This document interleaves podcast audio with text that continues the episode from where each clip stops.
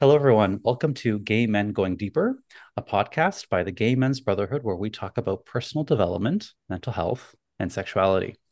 Today, I am your host. I am Michael DiIorio. I am a life and wellness coach specializing in sexuality, relationships, and self confidence.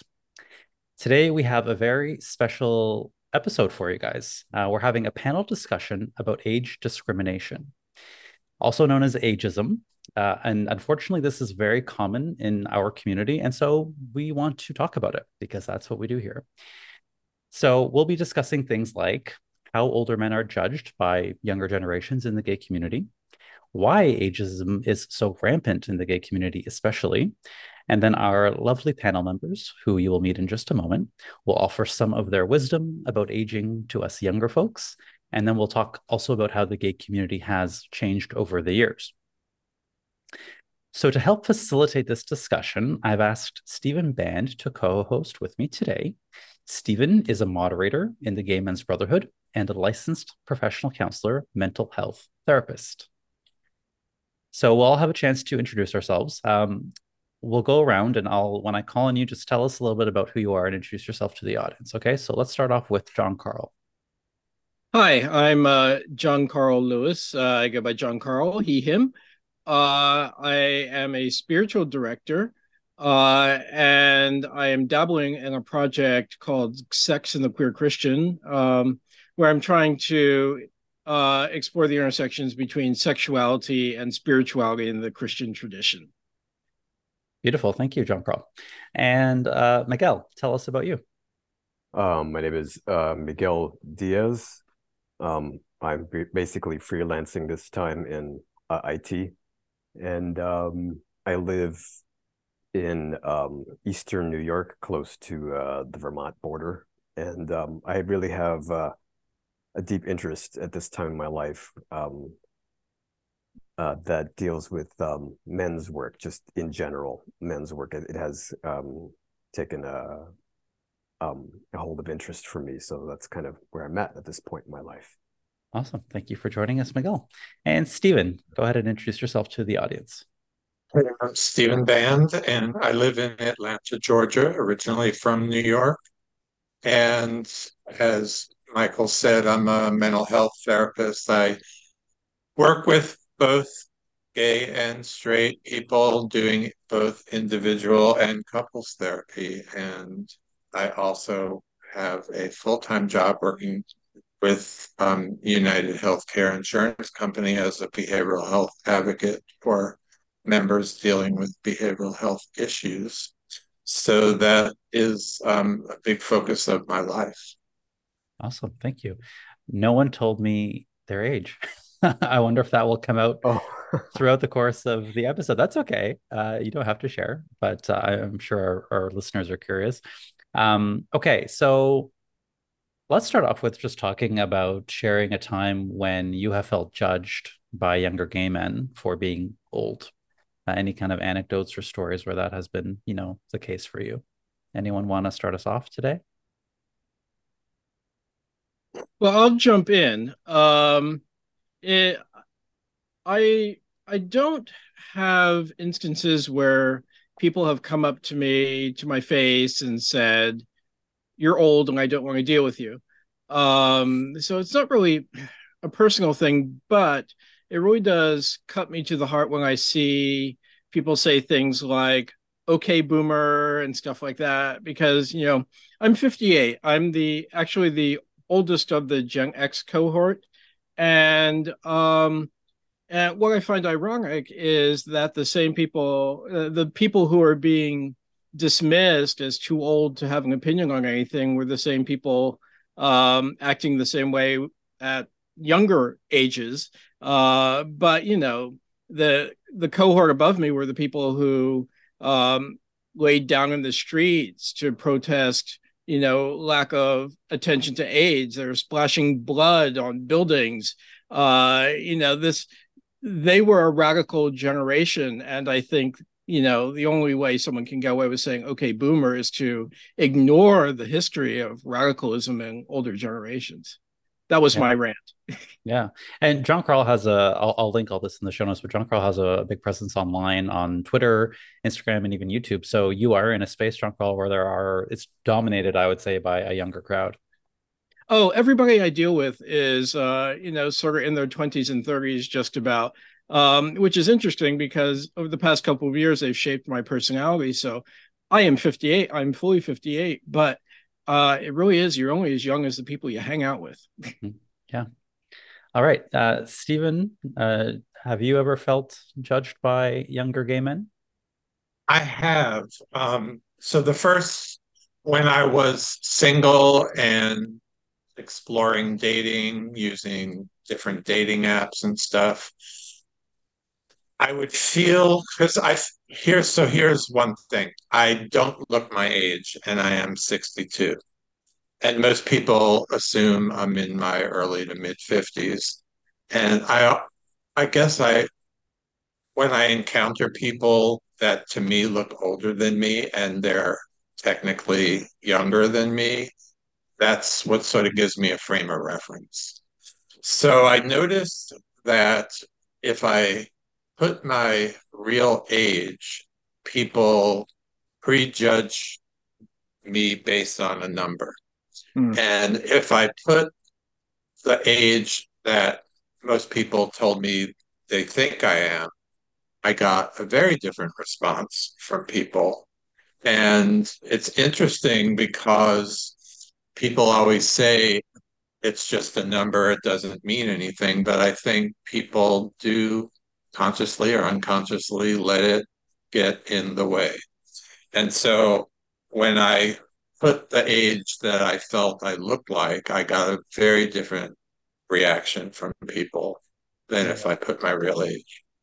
Did they ever find out your real age? Did you ever disclose eventually? Yeah, I would. T- I would tell people if I met them.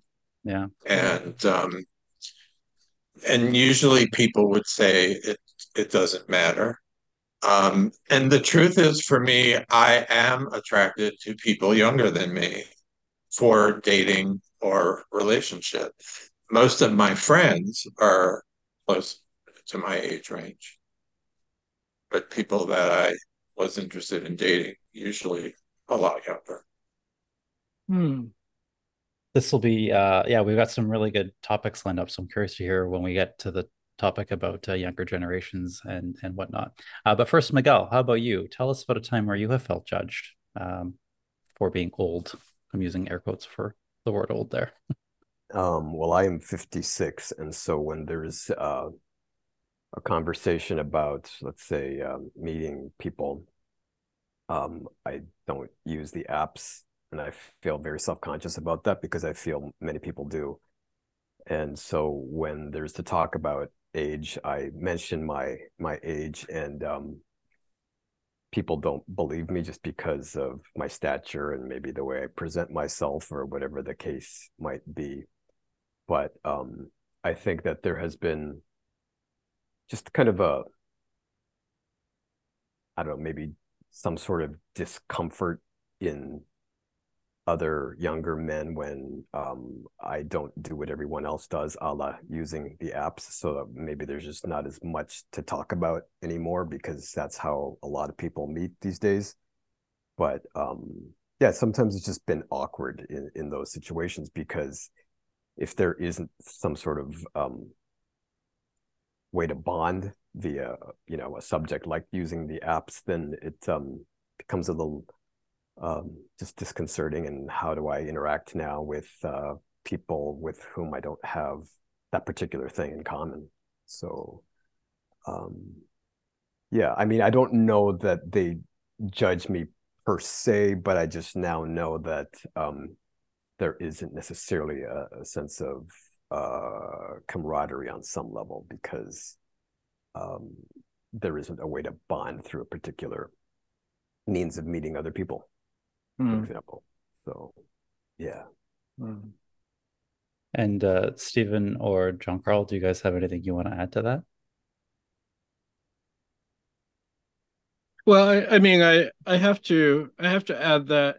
Um, well, I heard your question. I I think upon reflection, um, the the younger gay man who judges me most harshly is my internal younger gay man. Mm-hmm. Um, telling me you're too old for this. He's so young and cute. He couldn't possibly find you attractive.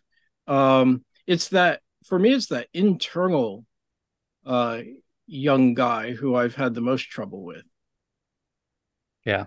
I just turned 40 this year, so it's nice that I'm in a room and I'm the youngest one by quite a quite a bit. So, uh, but I, I can say I felt the same um, in approaching my my 40s, Jon Carl. Like I was, uh, the harshest critic was like, or the harshest comparison was the comparison to my younger self, not other younger guys necessarily, but it's like, oh, I used to look like this, or I could have done mm-hmm. that, or my, I had much more energy, and that's that's where I got to fell into the compare and despair was with myself.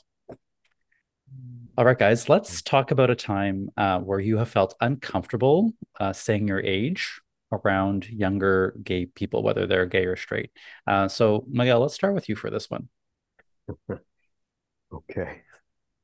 Um, I think j- just being um, who I am, just again the the stature and how I present myself doesn't necessarily convey my age and so it's very frustrating when i reveal my age and people just don't believe me because when you don't um, look as old as you appear to be then i think there's certain judgments that people have about you. You know you don't have for example um, a, a, certain amount of experience in life or you don't really know as much as other people because they perceive you to be um, younger or just not as well versed in things. Um, so yeah, just being, you know, around uh, people in general, gay or straight, that are are younger presents a, a certain amount of challenge for me. Not always, but um, I just feel like uh, again, I I have to prove myself. You know, I'll have to flash my ID or something just to prove that I am my age. And uh, sometimes um, I did, excuse me, sometimes I do wish I look more of my age because I think I've been wrestling with the fact that I am, you know, I am 56 years old and I feel sort of trapped in this um, boy's body. And I haven't really known how to really deal with that over the course of time. Um, it's been a little frustrating. Um, but also, I guess, good on some level. I, I don't know. Um, but that's kind of, you know, where I find myself. Sometimes. Do you find like uh, when people ask you, oh, "How old are you?" Like, what's the first thought that comes through your mind when someone asks you that question? I want to roll my eyes.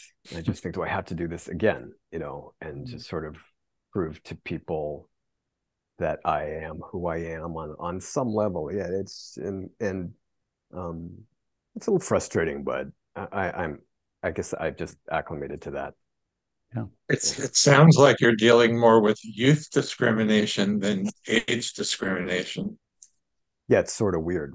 Um, it um, but yeah, uh, I am who I am. You know, I I I have the gray hair to prove it. I, have grown out facial hair, and I have you know gray hair in my facial hair, and people don't necessarily believe that I am my age, and uh, you know, there's nothing I can do about that.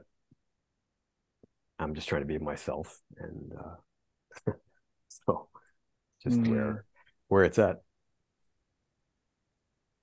Steven, how about you? It's interesting because in my private practice, it seems like most of the clients that I'm working with are in their 20s and 30s. And so all of a sudden, I feel like am I this wise sage now that when I was in my 20s and 30s, I would look up to people that are in their 50s or older and think, you know, they're they must have wisdom, having life experience and stuff like that. I don't know that I could be doing the work that I'm doing now when I was in my 20s and 30s because I obviously didn't have as much life experience and was finding my own way. But when I talk with people about my age, I'm like, I don't know what it should feel like to be 62 because I've never been 62 mm-hmm. before. but I think I still have the mindset that I had in my 30s and 40s. And, but just more life experience to go along with dealing with day to day life. And I feel, like I said earlier, if I if I put the number out there, people react differently than if they just deal with me sort of generically not knowing what my age is. And there are times that I deliberately will refrain, like if somebody directly asks me, How old am I? I'll sort of, depending on the situation and the circumstance, sometimes I'll sort of bypass that question mm. and not answer it because I feel everything has a judgment, everything has a stigma.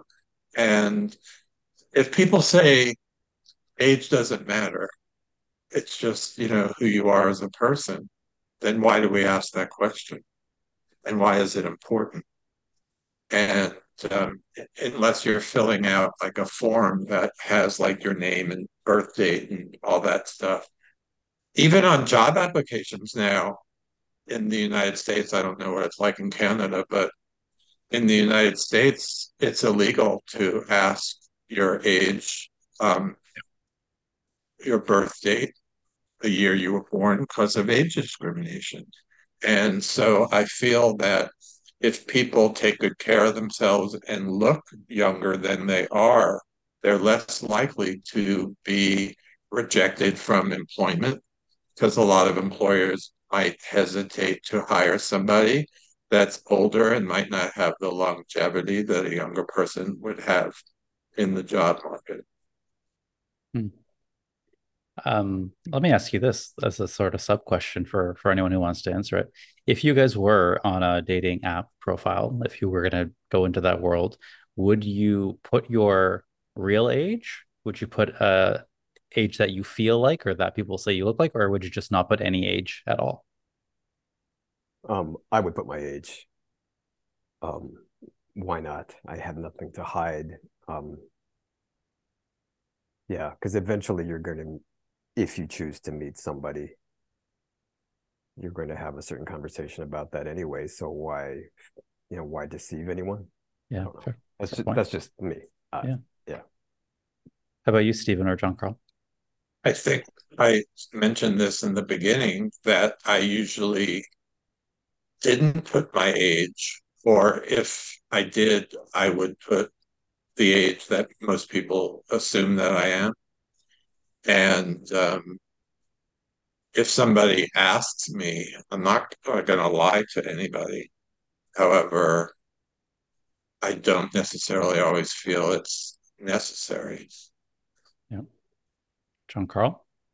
Well, um, I'm just thinking about how you know my past behavior um i i do uh i've done it both ways um for a while um and this is decades ago um I, I remember shaving a decade off my age um and having no problem with you know people accepting me when i showed up at a door or something like that um but the funny thing is um um I, have been really lucky with with dating apps. Uh, I got into a sort of longer term thing with this guy who had advertised himself as 26.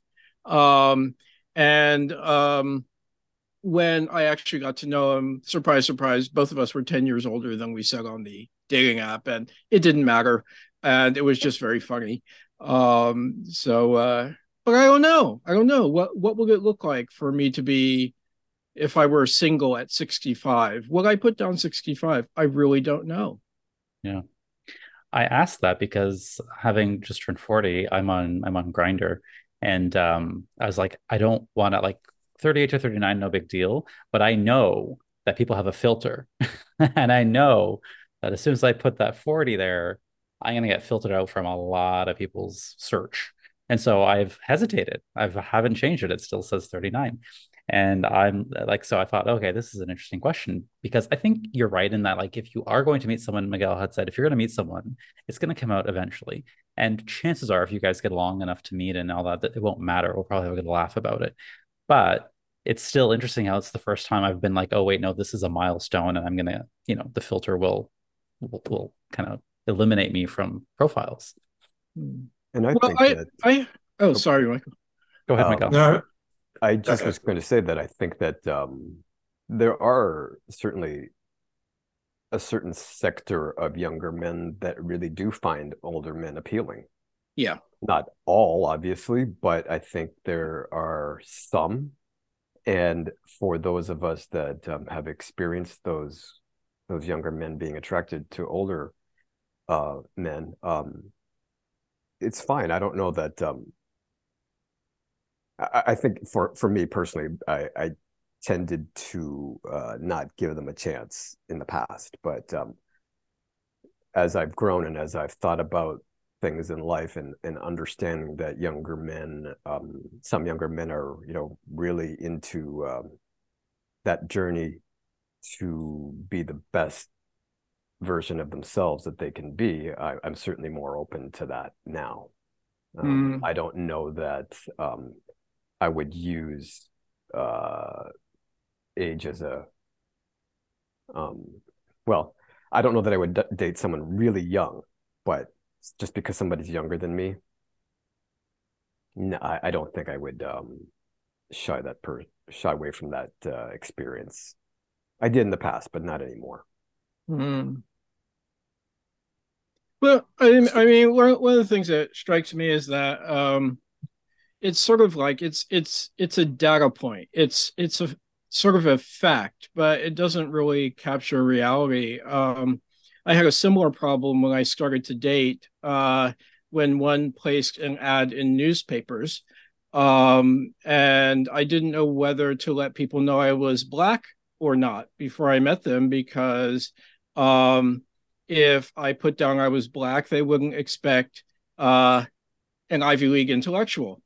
Uh, if I uh, if I didn't put down black, they might expect a blonde. Uh, and and you know the I, I find it I find it easier to just sort of meet someone in a bar, or bathhouse, or a park because then you know they're feeling your energy. I mean, what I'm drawn to is energy, and these numbers just don't really correspond to anything um, that I'm interested in knowing about people. I totally agree with what you just said, Jon Carl. I feel, well, to respond to what you said, Michael, about Grindr. Obviously, most people on Grindr are not looking for a relationship, they're looking for a hookup. And I know you're in a relationship, so you're not really looking for that other than maybe a friendship. But if you're just looking for a hookup, I don't think age really matters because matters most is you're attracted to the person's physical features. And and that's really all that comes into play if it's a hookup. If it's something more than like a real dating app, then obviously everything comes into play. But what you were saying, Jon Carl, I totally relate to because I consider myself a demisexual, so I need to have an hmm. intimate connection with somebody in order to really be interested and turned on. And even when I was younger, I didn't know what a demisexual was, but I always felt like it was important to have some intimate connection with somebody rather than just superficial. And not that I didn't have superficial encounters, but it wasn't fulfilling. Mhm. And um,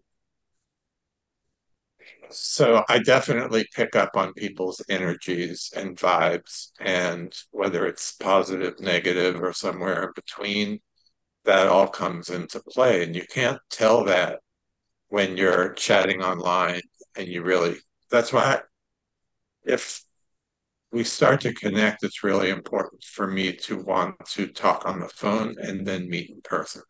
Hmm. Because I've even found that when I connect with somebody on the phone, I get all excited and then I meet in person and it's a very different experience. So when people hesitate to want to meet in person, I lose interest pretty quickly. But I think this is getting into a different topic than age discrimination. Well, surely it does show up uh, in in dating in the dating world, right? Uh, that's, I mean, you guys tell me, is that like online in that and like in the app world, is that where you? It would be fair to say that that's where it shows up maybe the the most blatantly, or is it something that's kind of always there, whether it's in person, whether it's dating or not? Yeah, because people are then judging a book by its cover and not what's inside. Yeah. But I think it depends upon what you're looking for, right? I mean, if, if you are looking for a hookup, then yeah, age is kind of, I suppose, not as relevant. But if you're searching for something more substantial, then age might come into play. Not always, but um, yeah. Depends on personal preferences. Sure, yeah. sure. Yeah. Well, and and we might talk about this later, but you know, I, I'd be interested in hearing um, you know, talking about how um, dating apps uh, have defined this generation. Um, and uh, this generation hasn't really been exposed to things like um, so much like cruising, tea rooms, um, you know, bathhouses, even bars, gay bars are, you know, going away. Um, so I'd be interested in hear about that a little later as a generational movement. Yeah, we will be getting to that question. Um, yeah. Anything else on this topic before we move on to the next set? Anyone else want to chime in? No? All right. So the next question is a great one. Um, I'm really curious to hear what you guys have to say on this one. So, what would you want younger generations to know about being gay and aging? What lessons do you want to teach them, and how do you feel in doing so? Uh, for this one, let's start off with Jon Carl. Um, yeah, something immediately came to mind. Um, when I was a younger guy, um, I've always been religious, but I've also always been spiritual. And um, one of the one of the nice things about cultivating one's spirituality um, uh, over a long period of time is that it's sort of all that work sort of adds up.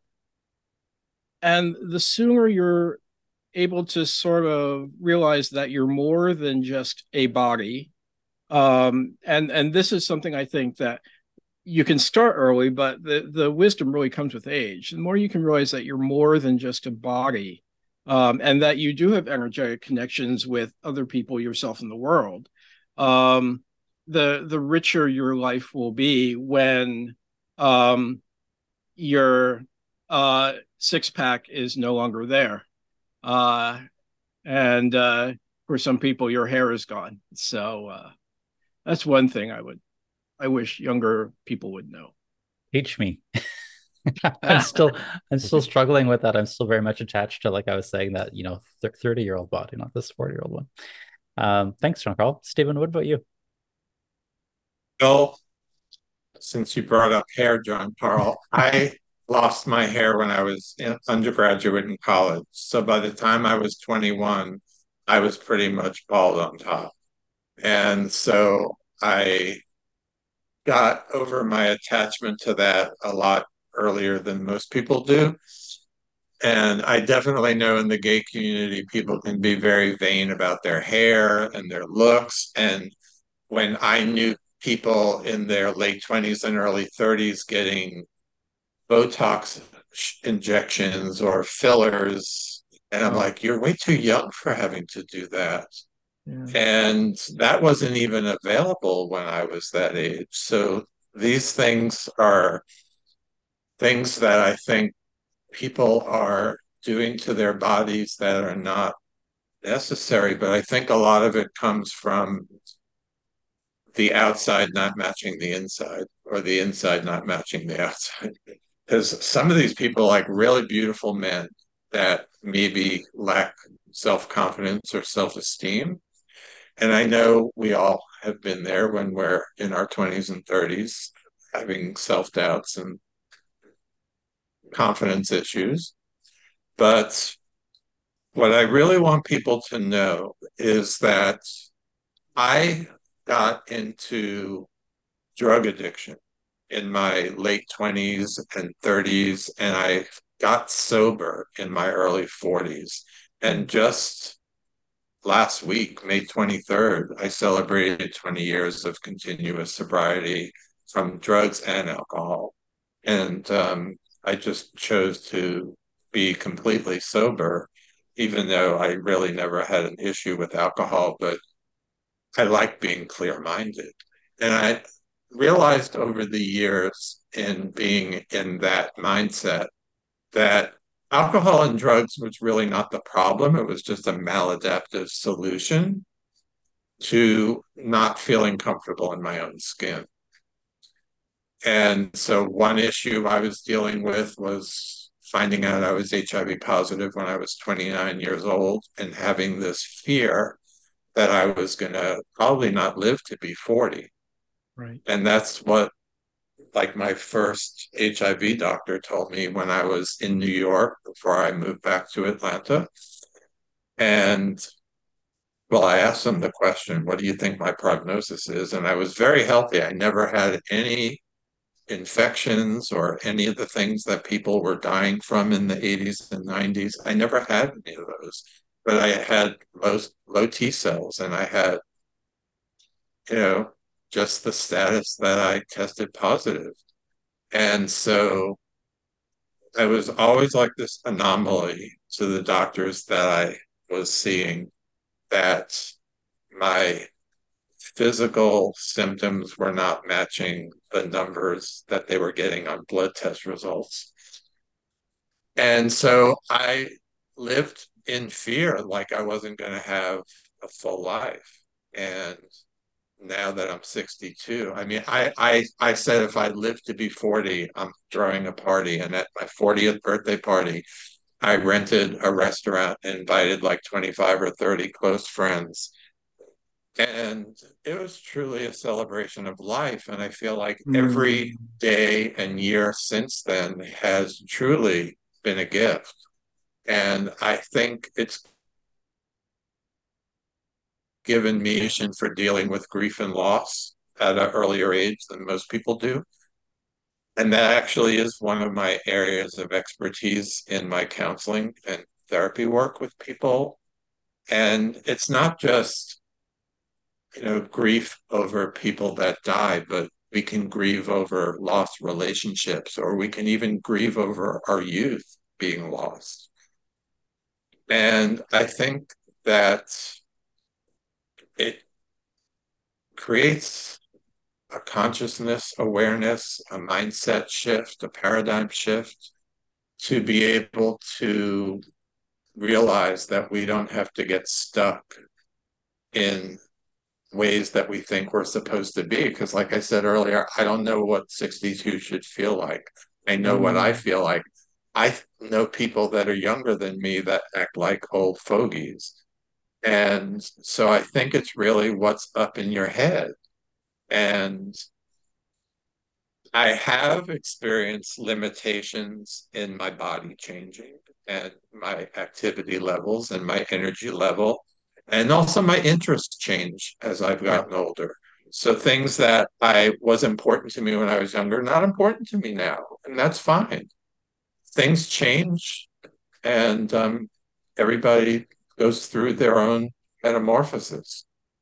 And the one thing that I've really come to accept is to honor my limitations. Because I remember a friend of mine that had HIV, and we were friends back in, I guess it was, I don't even know if it was the 90s or the early 2000s, but he used to have to get injections in his eye because he was losing his sight as one of his symptoms from HIV.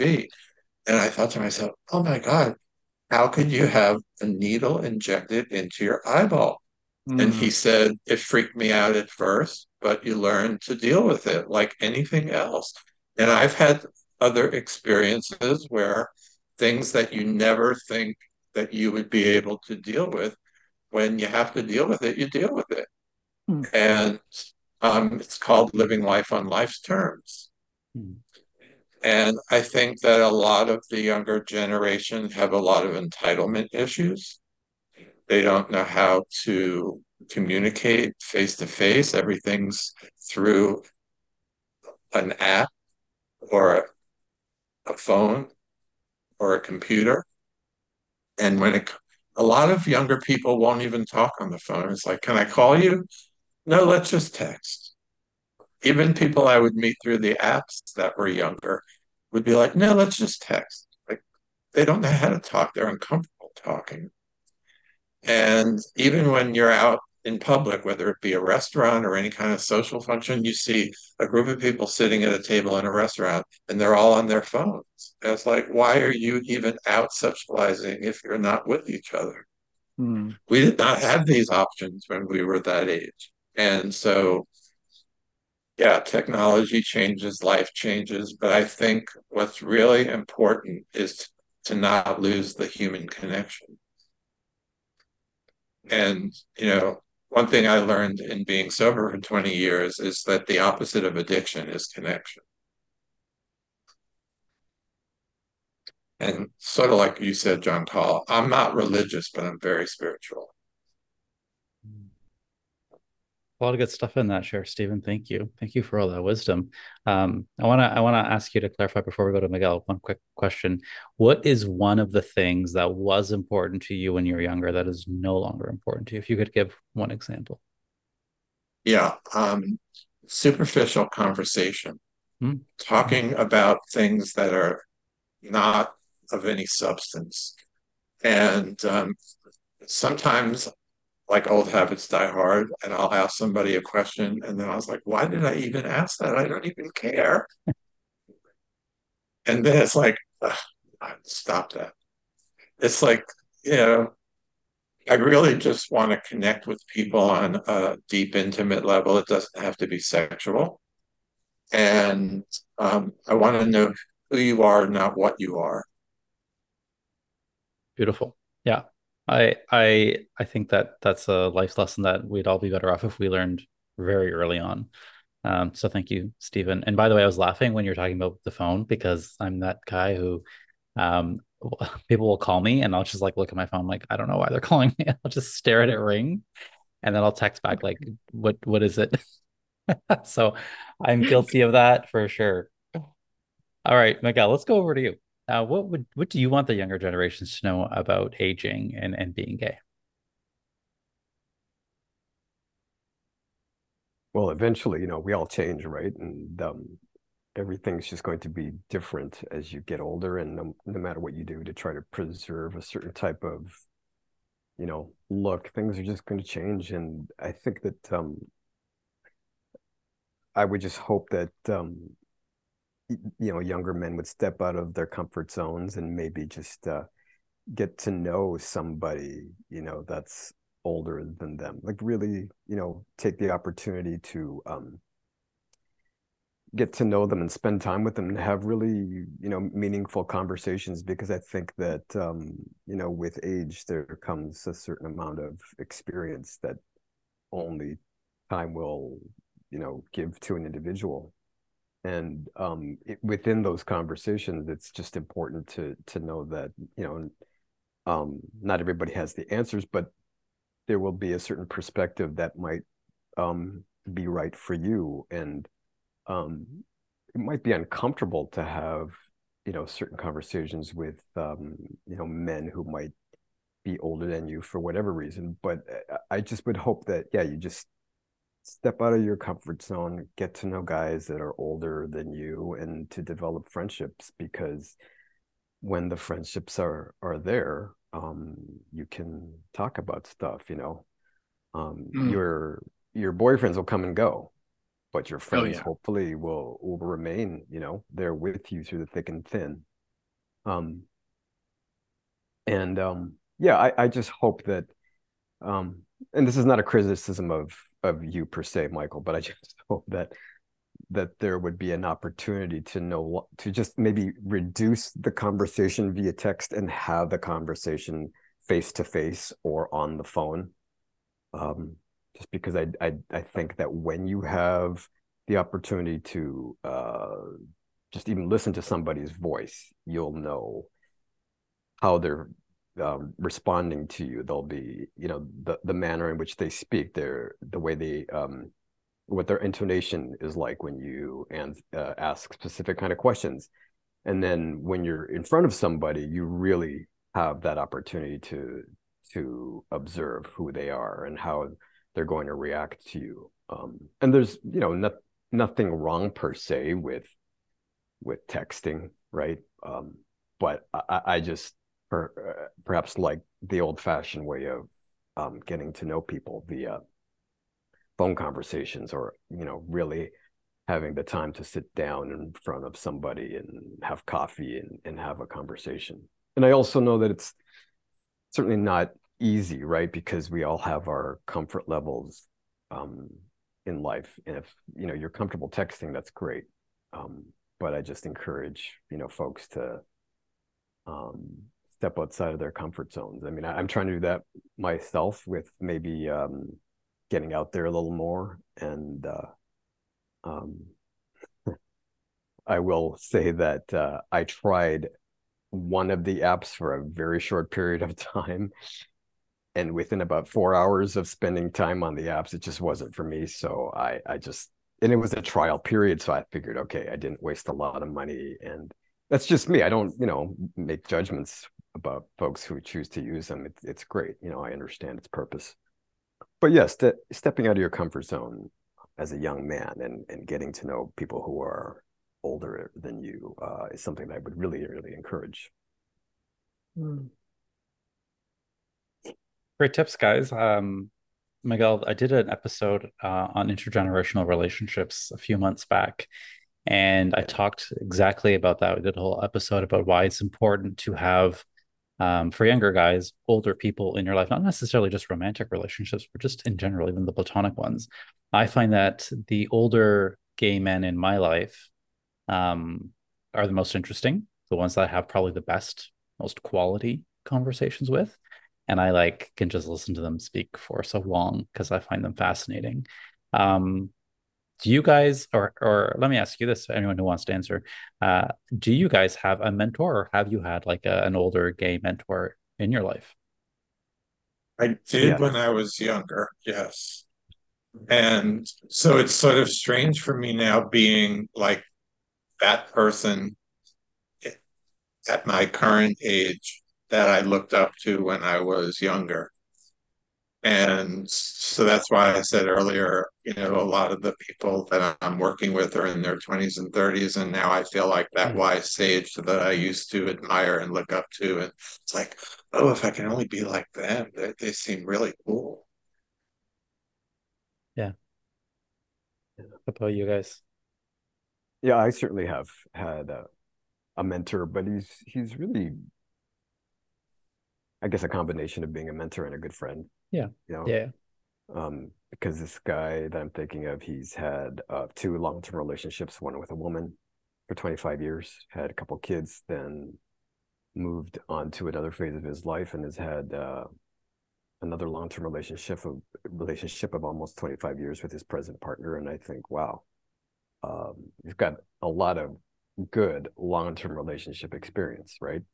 Um, doesn't have all the answers, but certainly uh, some pearls of wisdom for sure.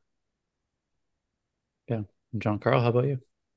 Uh yeah, I have always had older mentors and continue to cultivate older mentors in my life. Um I uh I sort of a built-in mentor. My husband is uh 13 years older than I am and over 27 years um, I, I can't imagine how much, you know, I've learned from, you know, his just having lived through things a little bit longer and seen things a little bit differently. Um, a couple months ago, I got a mentor who was, um, you know, about to turn 80. Um, and I've learned a whole bunch from him. Um, and and there are two things I want to say about that. One one is um, uh, people who are getting to be in a generative phase of life, especially men moving into that phase where they're more interested in giving than receiving. Um, they love to have younger people come up and say, "Could I ask your opinion on this?" Um, they're waiting for people to younger people to connect with them so they can at least unload or process some of this wisdom and all the stuff they've learned. Uh, second thing I want to say is um, I won't name names, but uh, I feel blessed to have uh, younger mentors, um, people who know things that I don't, um, who are a couple decades younger than I am, and uh, I, I find that's also a very rich um, type of relationship to have. I, I didn't even know it was possible to have a younger mentor.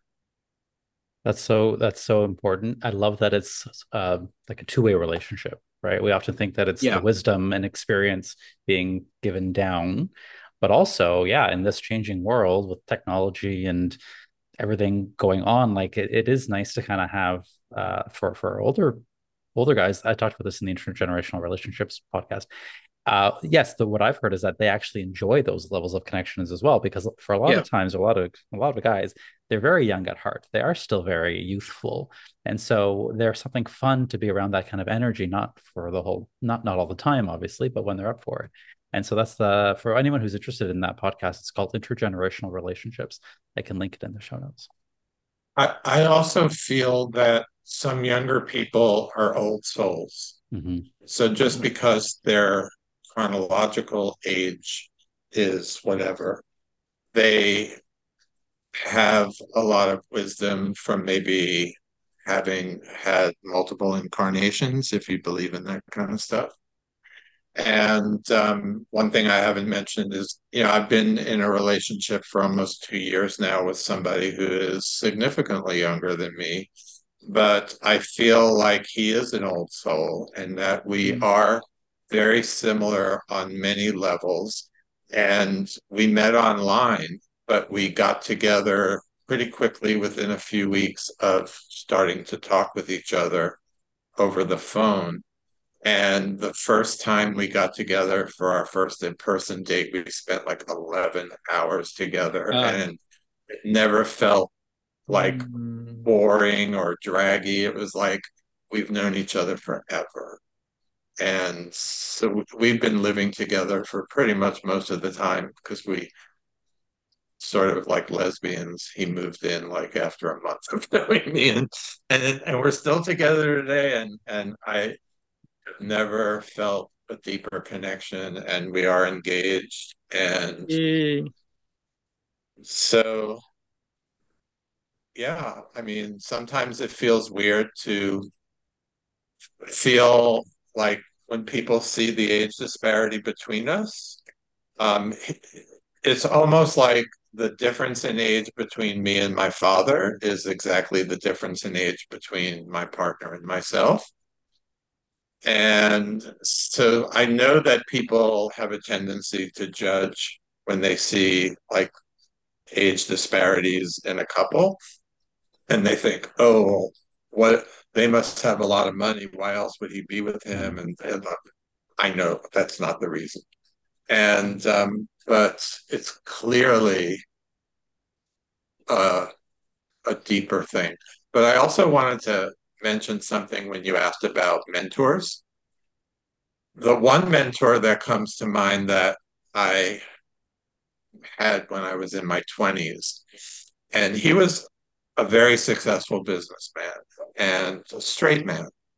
And we were working together when I was doing production logistics for educational seminars and workshops.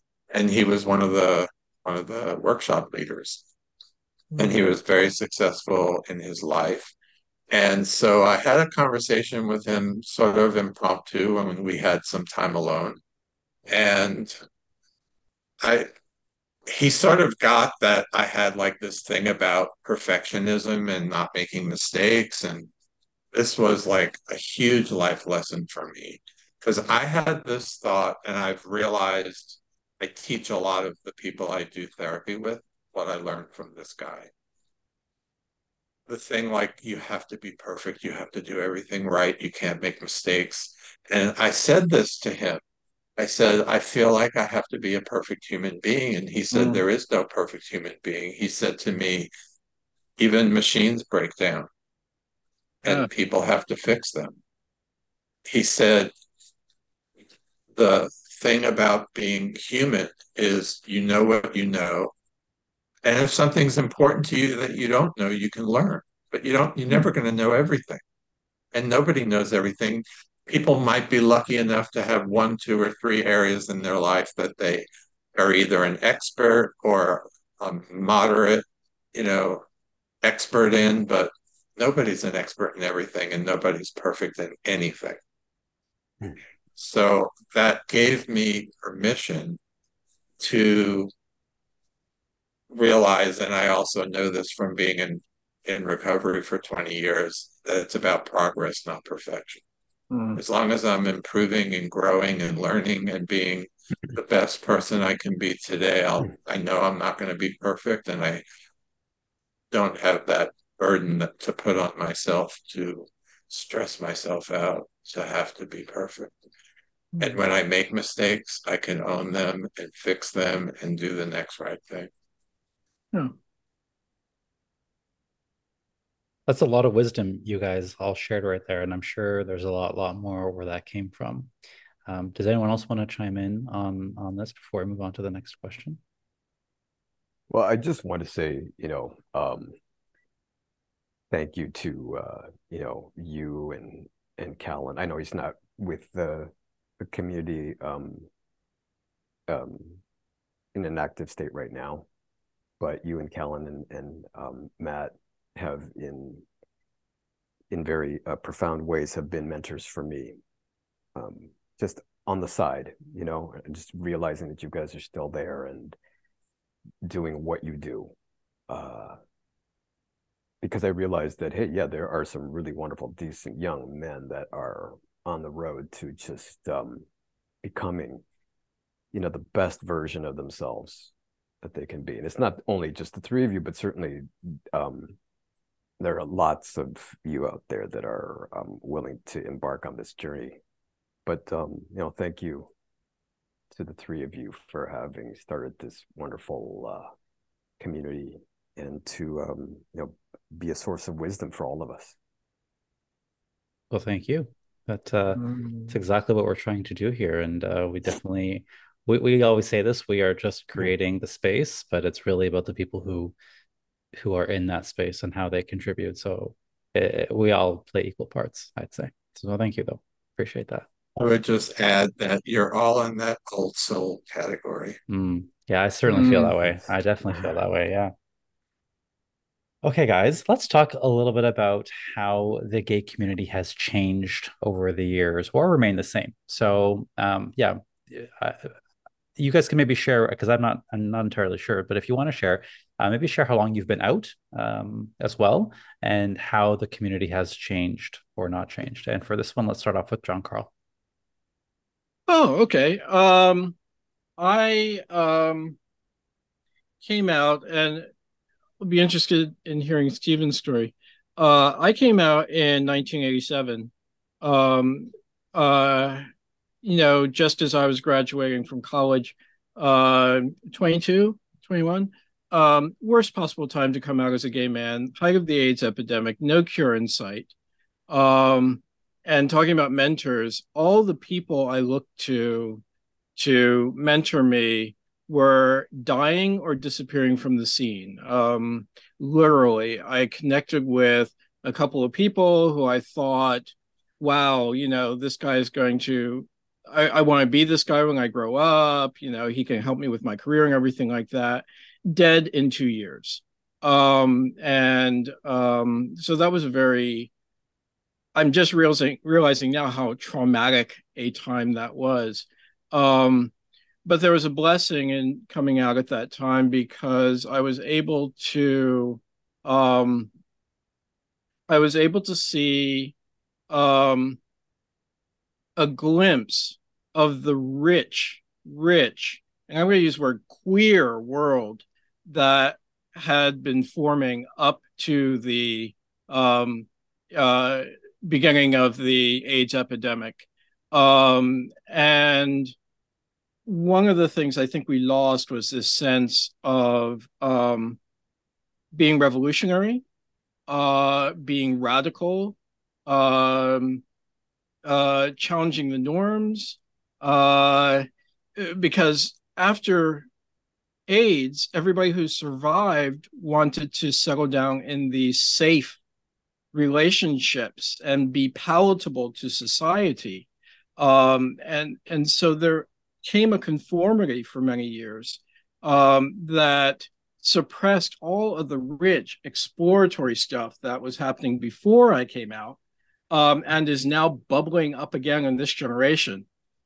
Only problem is there's been a generation missing in between. And so all of that rich, bubbly, um, queer energy um, has been disconnected from all this new, rich, bubbly, queer energy. And they really need to be in conversation with each other. Um, I'm, I'm outing myself as sort of a uh, a radical. I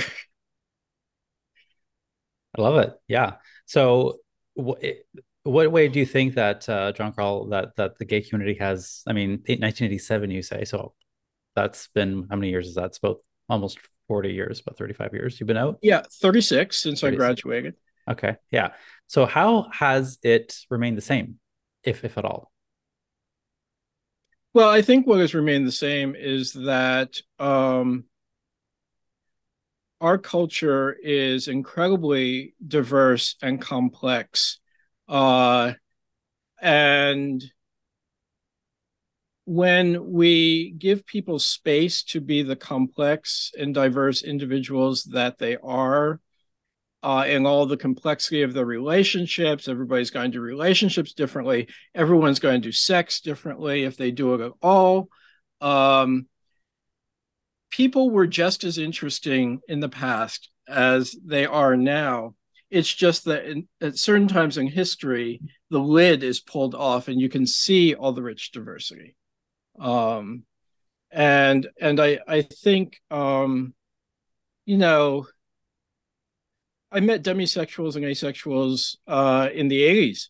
Um, and you know, and and they were fighting for a voice then too. And you know, so we so a lot of we're still human at core. We're we haven't been on the planet long enough to have evolved significantly in the past 40 years in our biology. We're we're all at core the same.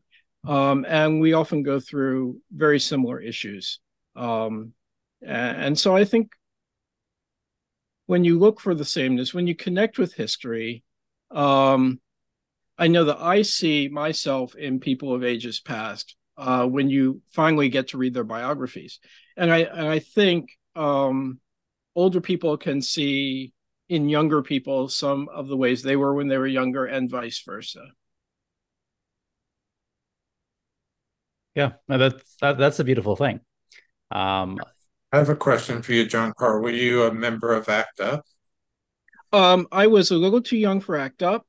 Um, I uh, went to one meeting of Queer Nation, which was its spinoff. Um, and then I became involved in um, uh, gay journalism. Um, but I, I was I was uh, too busy chasing boys to belong to organizations uh, at the time. Do you just want to give people a little background what those things are? Because younger people might have never heard of any of those things. Um, well, ACT UP is the AIDS coalition uh, to unleash power. Um, in the 80s and into the 90s, um, uh, people who were diagnosed with AIDS um, the United States government um, really wanted us to die off. They thought it would solve the homosexual problem. Uh, we didn't all die off. Uh, and in fact, it made some of us very radical and very vocal for our rights. And ACT UP was a uh, a movement of people saying, "Hell no, you're not going to let us die. We're not going to be erased from the world. We're going to be out in the streets. We're going to be in the halls of power, and uh, we are going to make you notice us." Um, and uh, Wow. I mean, and one of the things I liked about ACT UP was that they were just one branch of the movement for queer liberation. Um, they were the angry ones in the streets, but they were also talking to assimilationist gays who had high governmental positions and were working behind the scenes, uh, who are saying, look, if you want to deal with us reasonable gays, uh, do that or we'll call an act up. So it was it was amazing. It was an amazing time. Steven, I'm curious about your uh, what you would have to say for this. Well, I came out when I was 18, and I always knew that I was gay from maybe age five or six. I just didn't feel comfortable enough to be open about it. But when I was in elementary school, junior high, and high school, I was always looking at the cute guys, whereas my friends were always looking at the girls, and I always felt like an alien. Like mm. I didn't get the attraction that they were infatuated with. And you know, I I dated girls when I was younger just because it was the thing that was acceptable. And um, so when I was 18 and I finally came out, first I came out to my father, then I came out to my mother. There was a period of years where, even though it wasn't really a surprise, my mother said she always knew, but still it took an adjustment period for her to accept the reality of the situation. And I guess she felt like more pity in a way because my life would have more struggle than if yeah. I was straight. And who would ever choose to be gay if they weren't born that way? Nobody. And it's not like the thing, oh, it's the new cool in thing to do. I think I'll be gay. Um, what I think is really important is that we didn't have cell phones. We didn't have apps. We didn't even have computers until like the mid 90s. Yeah. So there was really no way to meet people other than in person. And so that's like you mentioned this earlier, Jon Carl if you wanted to meet somebody, you went to a gay bar, either to drink or to dance or to socialize. And that is the way that you would meet people. Then there were cruising areas and parks in any major city. I even remember going to Italy in the early 90s. And when I was in Venice, I found out that there was this cruising area right by the Grand Canal in Venice, like the main big canal. Where, and so, I, you know, if you wanted to meet people, you had to find out where the cruising places were or where the bars were. And um, you had to learn to talk to people. You had to learn to take a risk to go up to yes. somebody and say, you know, I think you're hot. I mm-hmm. think you're attractive. Do you want to dance or just start a conversation and get to know each other and see if it goes anywhere? Now people hide behind, you know, computer screens or texting screens and they don't have to take that risk as much. And I think that's why the level of mental health issues and suicidal ideation is much higher now than it used to be. because people don't connect with each other. And connection is so important. People feel alone and isolated because they don't know how to connect with other human beings. Yeah. Yeah. But I need to ask, did you have uh that the Damron guide? It, it yeah, was a little, mean, it was a little book that told you in every city where the cruising area yes. and bars yes. were. And yes. you could and, buy it. Yes. And there might have been other versions of that as well. And um, yeah. So and I remember going on a trip with one of my ex partners, and we went on a Mediterranean cruise through the Greek islands and, and Turkey.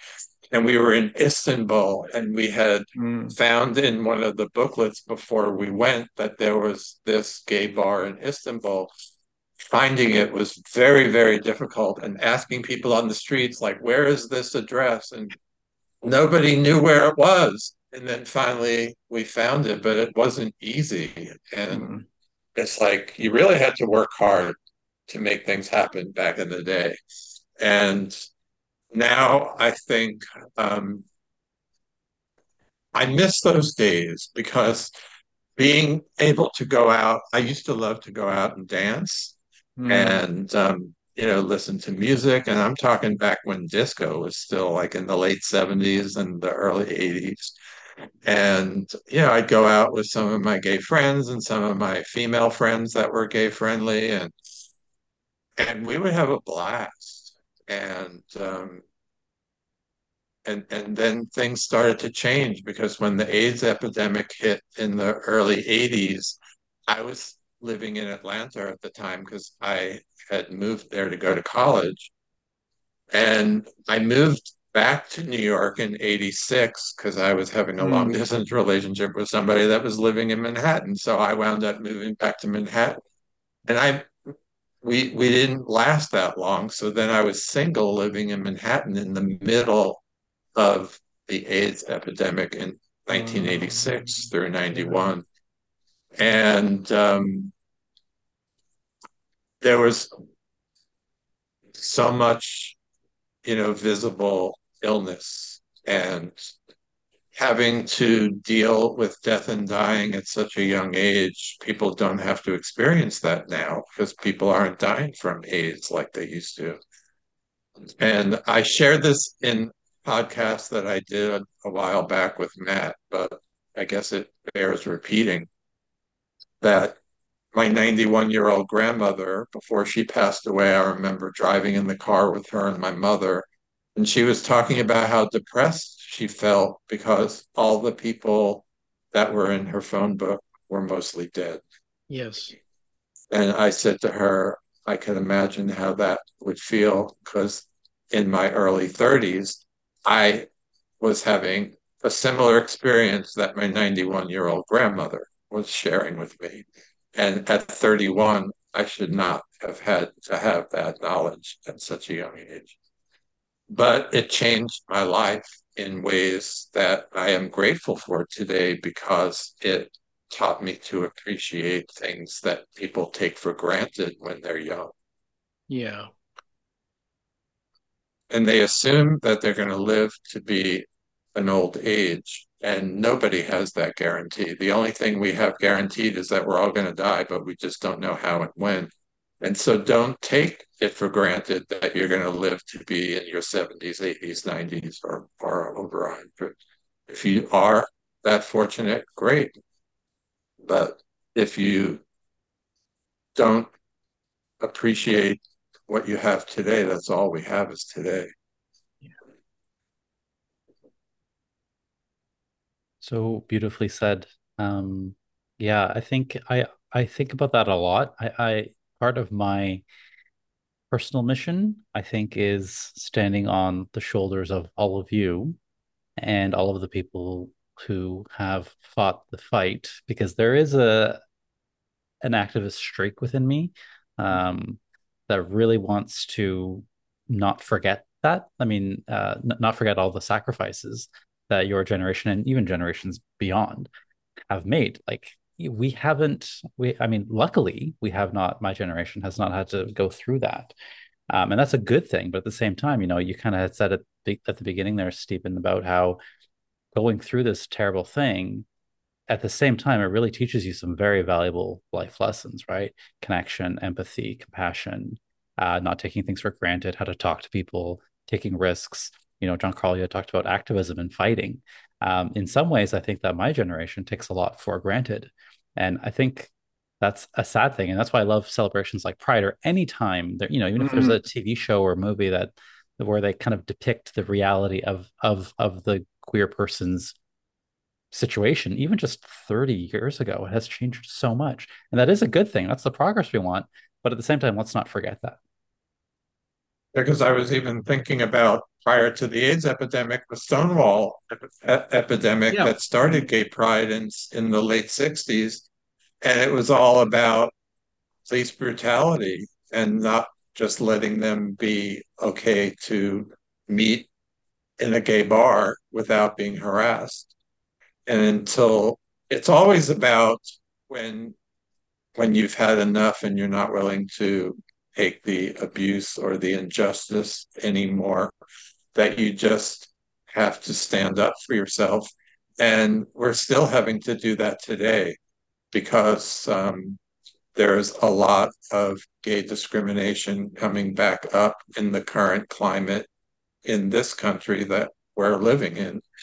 And I never would have thought that we would go backwards after all the progress that we've made. But there's still people that are not willing to accept us for who we are. And we cannot take it for granted that our rights are not possible to be taken away.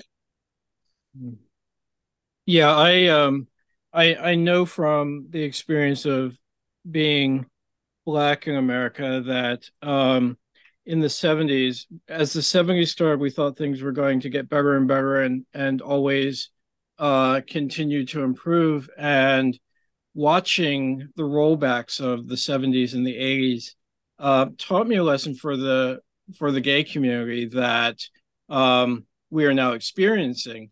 Um, uh, people will take away your rights that you have fought decades to um, to earn, and um, and I do think that uh, the the vicious uh, backlash against the trans community um, is only the beginning of a backlash against LGBTQIA folk um, who are more respectable, assimilated, and think they're safe. Um, it's really getting to be all hands on deck time, and um, uh, you know, and I I hate to say this generation um, will experience its own fight, and I think it's already begun. Fascinating, and which begs, or not begs the question, but it, it reminds us all why we need these intergenerational relationships uh, yes. to be strong, because there's a lot to learn. Hey, this is what worked for us. This is what didn't, and you know, uh, I think having wisdom and that history is important, and yet there, and yet going back to the topic there is so much just discrimination as soon as you see an older gay or hear their age like the automatic thoughts that show up are are very discriminatory unfortunately. Hmm. They're like what do they have to contribute to my life? Right. Yeah. Yeah. Because they only think of their superficial time eh, being in their 20s and 30s and they don't see the big picture. Miguel did you want to answer this question well, um, although I'm you know closer to uh, Jon Carl's age, um, I think the experience has been different for me because I I haven't really been more authentic and, and out, if you will, for as long as um, all of you. And uh, I used to be very hard on myself about that, but I just realized that it's on my own journey and not mm-hmm. to be yes um, you know, it's so hard on myself for um, maybe figuring it out a little while longer than others. Um, but I don't know, for a long time, I just sort of was observing things from from the side and not knowing how well I even fit into the the general sense of this thing that we call the LGBTQ plus community, you know. Um, but I I can say that things have changed in in in good ways, I think, um, because people are still willing to get out there and just um, be authentic and to show people exactly who they are and be very proud of that. Um, and I think just with the increasing acceptance of uh, you know people that are different, um, that um, the, the change has been um, I don't know, maybe modified in, in a way because um, I think gay people, LGBTQ plus people are, I think, more aware of the fact that hey, yeah, there are others that are really going to truly accept us for for who we are, and not to be as scared as maybe we once were. Um, you know, um, but uh, in terms of things that re- have remained the same, I think that the the willingness to still pursue um, love and justice for all has been there mm. throughout the course of time, and it's been, you know, a prime example for for everyone, not just us and, and other people, but just for humanity in, in general. You know, to just impart the wisdom of really accepting people just as they are is one of the things that I think has remained the same over over the course of time, at least from from my point of view.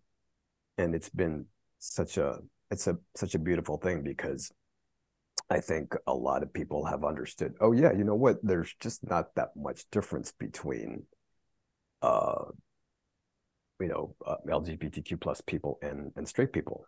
Mm. And therefore the aspects of relationships are pretty much the same. And that the only difference is just the person to whom they are attracted or the people the, the people or person with whom they are in, in love. And I think um, it's been very wonderful to see um, folks open their minds and say, um, "Yeah, we're we're really going to change our our thoughts about uh, people who are different."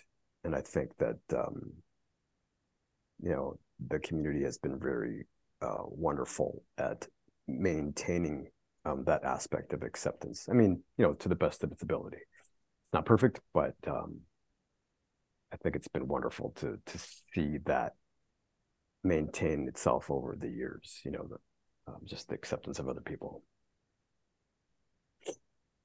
And that's part of what we're doing here, right? Part of the goal of this podcast was to uh, give you guys a chance to kind of speak to your experiences in hopes that to the younger audience listening, um, that they will gain some more acceptance and understanding and well understanding you know leads to that acceptance.